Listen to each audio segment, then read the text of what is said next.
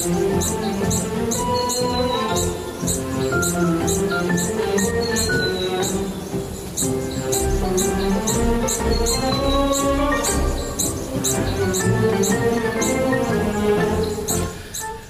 and welcome to Wavescan, the international DX program from Adventist World Radio.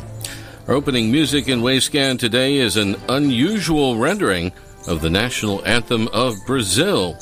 Together with the accompanying orchestra, you can hear the purple crowned plover crest hummingbird singing or twittering the national anthem of Brazil.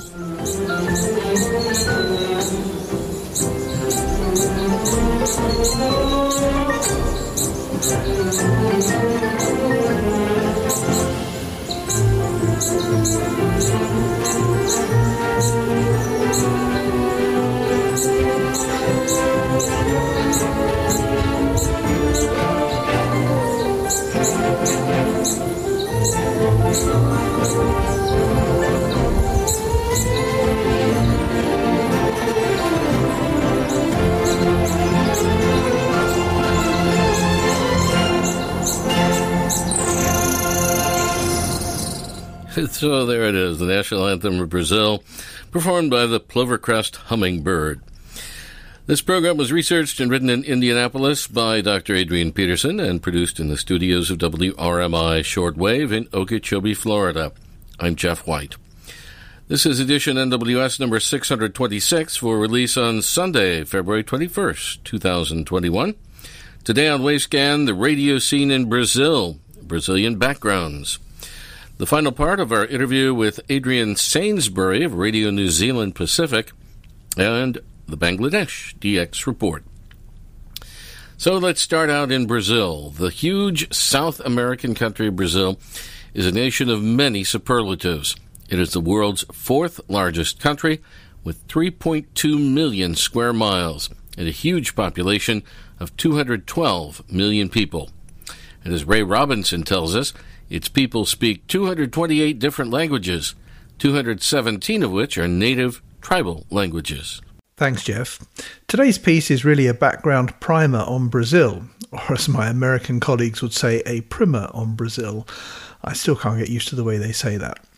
Anyway, some authorities claim that the Amazon River is the world's longest river, stretching more than 4,000 miles inland from the Atlantic coast. Large ocean steamers can ply the Amazon River for a thousand miles inland, and smaller ships can ply another thousand miles further. This huge river system disgorges fresh water at the rate of 18 million tonnes every minute, sending it out for a distance of 250 miles into the Atlantic Ocean. The dramatic Iguazu waterfalls lie at the border between Brazil and Argentina. The water at Iguazu plunges from a height of more than 200 feet, higher than the famous Niagara Falls. These South American falls stretch across the landscape for more than a mile. In season, the water tumbling over the edge of the cascading cliffs at Iguazu is greater in volume than that of all of the other major waterfalls throughout the world combined, and the thunderous, tumultuous roar from Iguazu can be heard for miles. There are more than 2,500 airports in Brazil, and the major airport at Sao Paulo processes 20 million passengers each year. And then, too, a total of 6 million tourists from a multitude of foreign countries flow into Brazil each year. Spectator sports rank high in Brazil, with huge attendances, for example, at football, volleyball, and basketball games, and also at car racing. In addition to so many superlatives, Brazil is also a manufacturing giant, though each factory is generally smaller than a similar counterpart would be in the United States. Brazil manufactures 2 million motor vehicles each year, as well as airplanes, medications, chemicals, paints, clothing, footwear, processed foodstuffs, and just about everything else you name it. The most populous cities in Brazil are Sao Paulo with 22 million and Rio de Janeiro with 13 million, both of which are Atlantic coastal cities. The national capital is the beautifully designed and carefully constructed inland city of Brasilia, with its nearly 5 million residents. The very name Brazil is taken from the Brazil wood tree, which provides a dark red dye for the textile industry. Around the time of the arrival of the first Europeans from Portugal 500 years ago, it's estimated that the total population of Brazil was already 11 million, made up of some 2,000 local Indian tribes. And yes, they do call the tribal people of Brazil Indians. To differentiate, in Portuguese, the people of the Asian country India are called Indianos, although that same word in Spanish is used to mean Native Americans. It's very confusing. Current understanding of patterns of human migration is that most of the original inhabitants of all of the Americas, including South America and Brazil itself, migrated from Siberia across the Bering Straits into Alaska. As they multiplied over the years, their descendants fanned out into all of the lands of the Americas.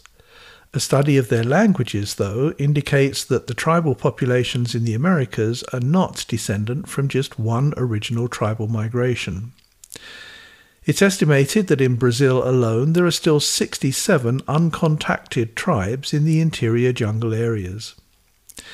As the Portuguese settlers increased in number, there was continuing and escalating friction between the original inhabitants and the new European colonial settlements, sometimes breaking out into actual warfare. Brazil, along with so many other European colonies in the Americas, Africa, Asia, and the Pacific, does not have a good humanitarian record regarding their dealings with the original inhabitants in their territories. In addition to the majority Portuguese populations in Brazil, there are also several minor settlements established by migrating foreigners, some of whom still speak their original homeland language. Among these foreign settlements, it's estimated there are communal settlers from 60 different countries in Europe, Africa, and Asia. Brazil declared independence from the Kingdom of Portugal on the 7th of September 1822. At the beginning of World War I in Europe in 1914, Brazil initially declared neutrality. However, due to the several occasions in which German submarines sank Brazilian ships in the Atlantic, Brazil declared war against the Central Powers of Europe on October 26, 1917. Again, at the beginning of World War II, Brazil declared neutrality, but due to the many occasions once more when German and Italian submarines sank Brazilian shipping in the Atlantic, again Brazil declared war against the Axis powers of Europe on August 22, 1942. Radio broadcasting in Brazil began almost a hundred years ago, on the 7th of September 1922, with a speech by the then President Pessoa, and it was formalized on the 20th of April 1923 with the creation of the Radio Society of Rio de Janeiro. However, before that, there was an era of wireless experimentation, and there was also the installation of the early communication wireless transmitters. And that's what we'll explore the next time we visit Brazil here in Wavescan. Back to you, Jeff. Thank you very much, Ray Robinson at KVOH in Los Angeles. And indeed, uh, Brazil is a wonderful place to visit. Uh, I've had the chance to go to uh, both Iguazu Falls, which is a fascinating uh, place on the border between Brazil, Argentina, and Paraguay. And I've also been to Manaus up in the um, Amazon section of uh, Brazil. I had a chance to take a, a, short cruise on the Amazon River. And of course, shortwave radio is very important in the Amazon, as we'll be hearing in future editions of uh, Wavescan, talking about Brazil. Well, recently on the program, we have brought you two segments of an interview with Adrian Sainsbury, frequency manager of Radio New Zealand Pacific. He was interviewed by Aaron Castillo of the program Electronic Echoes on kpcradio.com at Pierce College in Los Angeles. Today we have the final part of that interview. To begin with, Adrian mentioned that as frequency manager, the first few days of a new semi annual frequency season can often be a bit surprising. There may be some unforeseen accidents. and with something like, whoa, we've got to do something about that. We've got, we're too close to, we might find we've got China Radio International right next door to us. yes. Yeah. And, they come in. And they tend to, they use hugely powerful transmitters, much, much more higher powered than us. And so we, we don't bother to try and compete with them. We move away straight away if we can. yes. And speaking of your competition and next door neighbors, uh, a couple of years ago, unfortunately, your Big Brother Radio Australia had shut down. Um, how did this affect uh, RNZ Pacific, and how has that changed the dynamics in the Pacific region? I think the major thing for a listener living on one of the Pacific Islands, who's and many of them, by the way, have limited internet access, so they do rely rely on shortwave quite a bit. Uh, would suddenly have less choice, obviously, because we're now the only English-speaking shortwave transmitter in the region. At night on some of the islands, if you've got a, um, you can actually hear some of the Australian AM stations coming in, as you can our New Zealand ones. But during the day, the only way to get a signal into any of the Pacific Islands really by radio is by shortwave. And so I feel sorry for them in that regard. They've lost a choice because Radio Australia used to broadcast a lot of sport, which was extremely popular. Uh, and um, we don't. We don't have, have the oh, finance for that, yeah. unfortunately. It's a very expensive way of broadcasting because of the contracts to get permission to broadcast is pretty high. Yeah, well, sports all so professional these days. They they sell it. It's all big money. TV companies can afford it, but we can't. and then, what do you think is the future of your station? Um, are you worried that you will be unfortunately defunded like Radio Australia was, or do you feel optimistic for the future? Yeah, look, it's not that good, I suppose, in the sense that if you're a dedicated shortwave broadcaster, the trend over the last 20 years has been to distribute the signal by, by uh, satellite and then have FM repeaters or something on the ground which pick up the satellite signal from wherever. Um, and the trend has been to do it that way rather than using shortwave. New Zealand has trended that way. We're, we're putting, we have got satellite delivery to um, now available, which we didn't have 10 years ago. Um, and I think the islands are improving on the technological side. In other words, fiber optic cables are now being reaching some of the, the islands. So they're getting good high speed internet, which gives them good telephone communication and other, other, all the benefits of communication. So I can see a slow decline in the need for us to broadcast in shortwave. Having said that, there's another 20 years left in the transmitter, in theory, before it, and they're, they're well maintained. So, as far as they're concerned at the moment, the planning is that there's no, well, the planning is not to close them. Uh, Good. The, because um, they're there and they're working and they're fine. I can't crystal ball gaze any more than that, really. I think long term, the internet obviously is all powerful, but having said that, it can fall over. and it's interesting if you were to talk to somebody in the military, you'll find that military shortwave is in high demand. And for the very simple reason, you're not required, they are the gatekeeper. If you've got a transmitter and you've got a receiver and you've got a shortwave connection, you are the gatekeeper. There's nobody else gatekeeping for you. And so, and you can have security too, security of connection. And that's the big disadvantage of the internet. It can be turned off, and that's what yes. happens at times. Yes, it can be turned off and it can be censored. Yes, you're so right. Yeah, absolutely. Well, unfortunately, that's all the time we have today. I want to thank you so much, Adrian, for your time here, and I hope you have a good day in Rangatiki. No, you had it spot on. Yeah, it was quite absolutely. Rangatiki.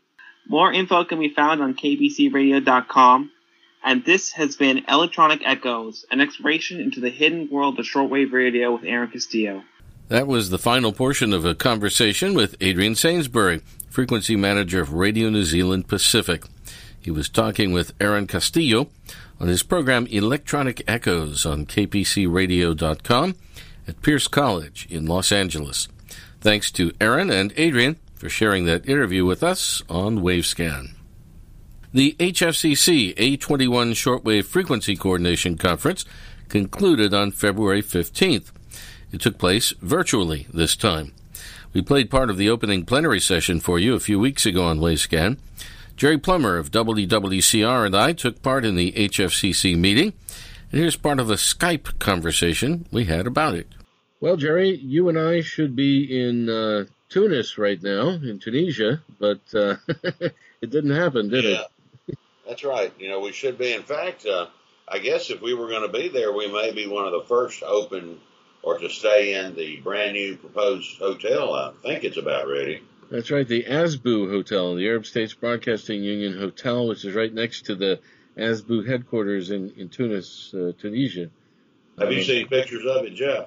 Um, I, I, I, think maybe I saw pictures of the what it was supposed to look like when last time we were there, but I'm I haven't seen any recent pictures of what the construction. I either. They they tell me it's supposed to be an okay place to stay. Yeah. But anyway, we were, I guess we were going to be one of the first groups to stay there if we had been mm-hmm. able to pull this off. Well, we but, might still yeah, be. We might still be yeah. if next year's uh, conference is in Tunis. we might still be, right? Yeah. Uh, well, so, uh, not many of uh, the group of the HFCC group could have been there. Very few places you can you can fly out. Very few countries, I believe. Yeah, that's that's a problem right now. Um, even with uh, testing, a lot of countries are uh, prohibited. You know, people prohibited from flying from their country, and then other people prohibited from entering places like Tunisia.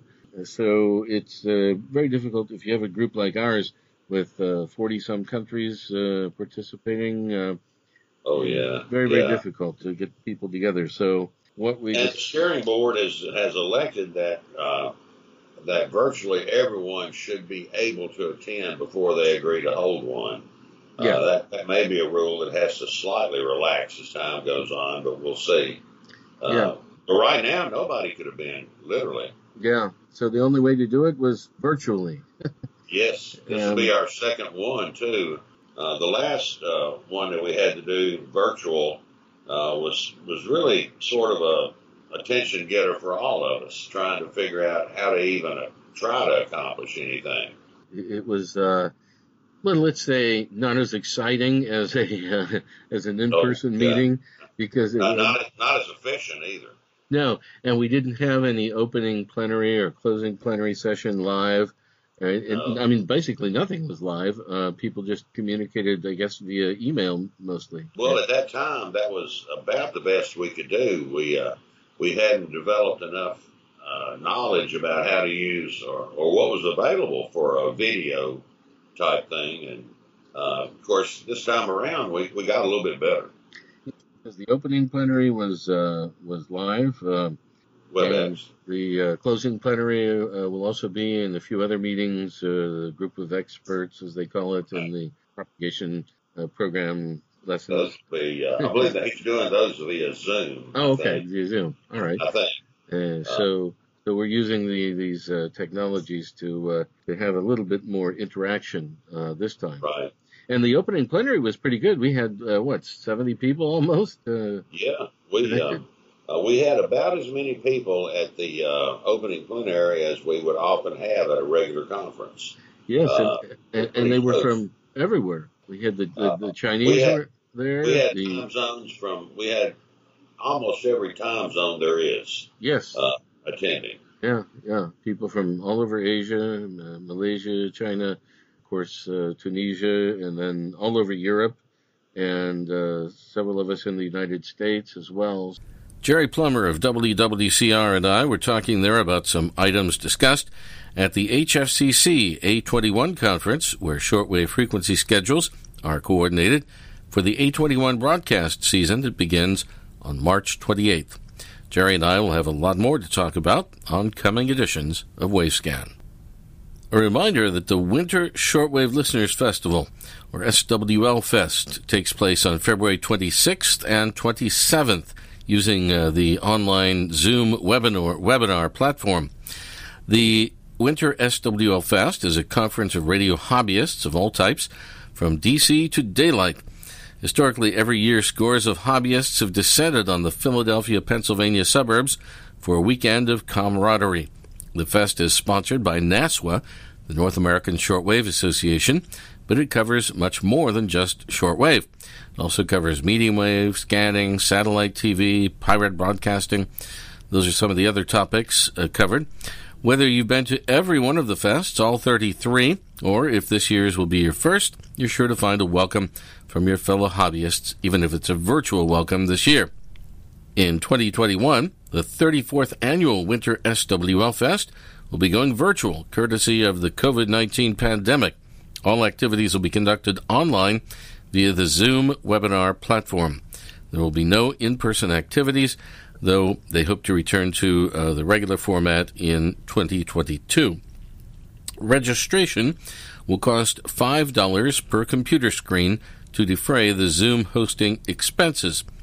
Paper registrations will, will not be processed for 2021. To get all the information, just go to swlfest.com. On the internet, that's swlfest.com.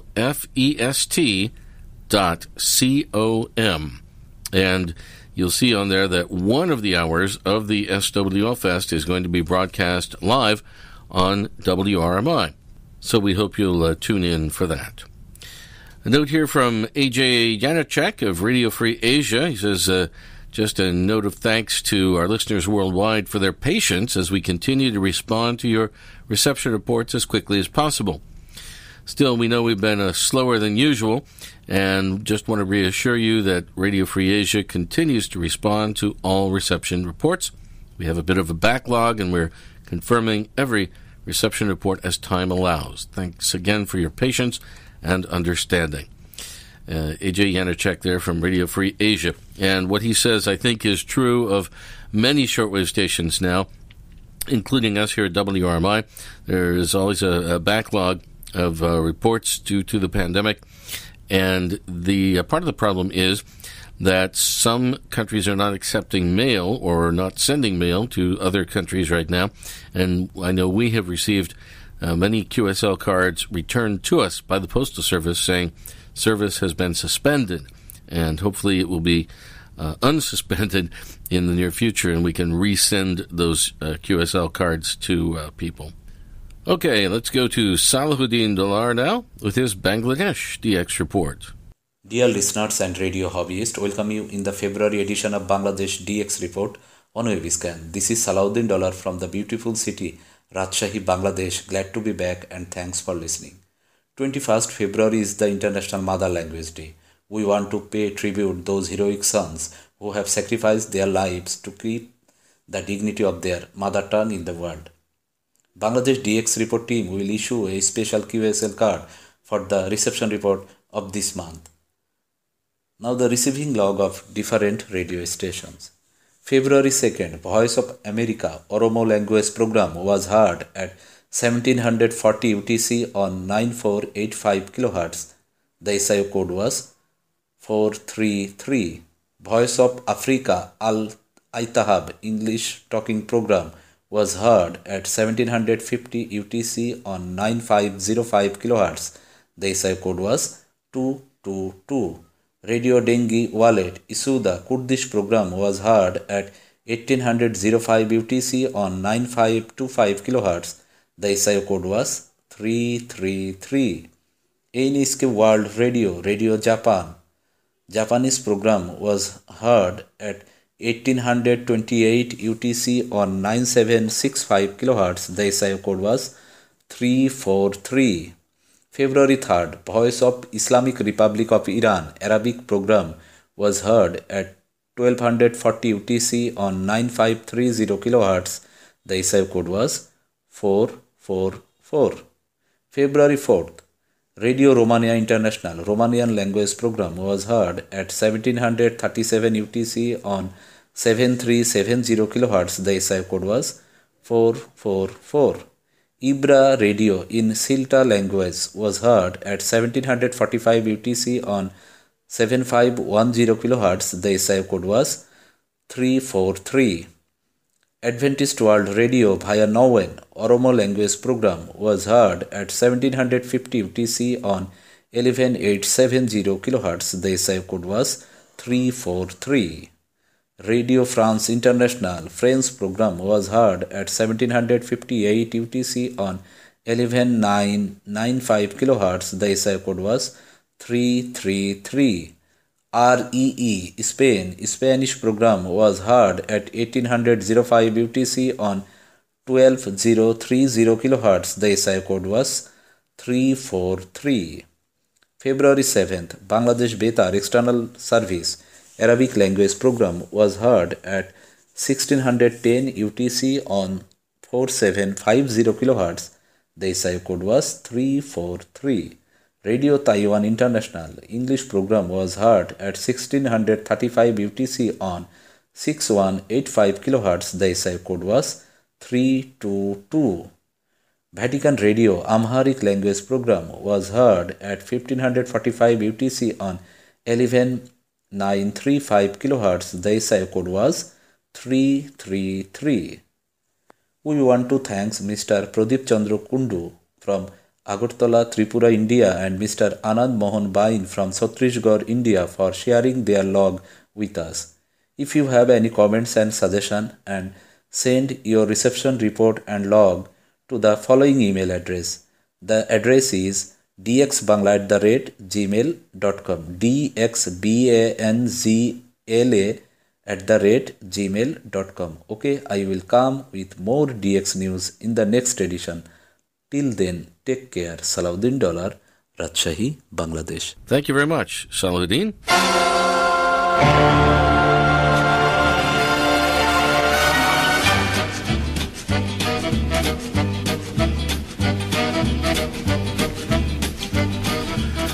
Ray Conniff and his Brazilian music ends Wavescan today. Thanks very much for listening to Wavescan, the international DX program from Adventist World Radio researched and written in Indianapolis by Adrian Peterson.